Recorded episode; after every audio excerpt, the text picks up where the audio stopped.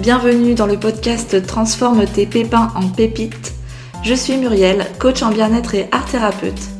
Je te propose ici de retrouver dans chaque épisode des partages, des conseils, des outils pour te sentir mieux dans ta vie, pour transformer tout ce qui te pèse, pour transformer le négatif en positif. Ici, on passe à l'action pour que ça change et on passe à l'action pour une vie meilleure.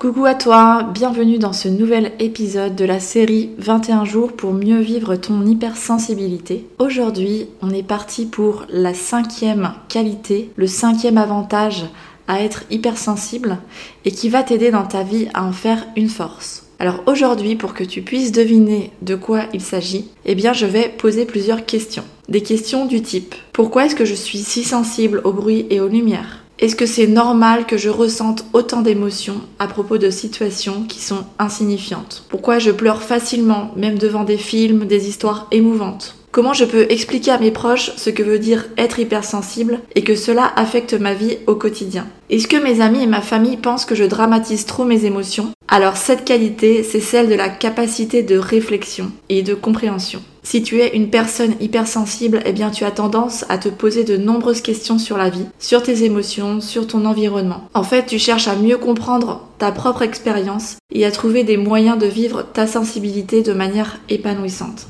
Tu as tendance à réfléchir profondément sur plein de choses, à vouloir analyser plein de situations, autant les tiennes que celles des autres. Et tu es aussi très doué pour comprendre les dynamiques sociales et les relations entre les uns et les autres le fait de creuser profondément tous ces sujets, de te poser tout un tas de questions sur la vie, euh, des questions existentielles, eh bien fait que tu obtiens des réponses à tes questions et tu avances plus sereinement. Tu avances de manière plus confiante parce que tu comprends mieux les choses et ça t'aide à mieux t'accepter, à mieux accepter tes émotions et ensuite aussi à partager et aider les autres, voire même les inspirer. L'avantage également d'avoir cette grande capacité de réflexion est que tu es l'ami numéro un des enfants. Eh bien oui, les enfants, comme tu le sais, adorent poser des questions. Pourquoi si, pourquoi ça? Et peut-être que toi, on t'appelle déjà monsieur ou madame pourquoi? Parce que naturellement, tu poses plein de questions. Donc les enfants vont adorer te poser des questions et toi tu vas adorer leur répondre.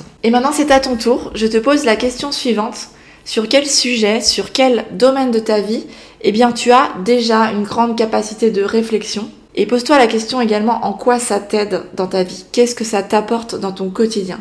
Pour prendre vraiment conscience de cette qualité et pouvoir la développer encore plus dans ta vie de façon consciente, eh bien je t'invite à écrire cette citation de Léonard de Vinci et à la répéter, à la relire, à l'intégrer à l'intérieur de toi. La citation est La réflexion est la lampe de l'intelligence.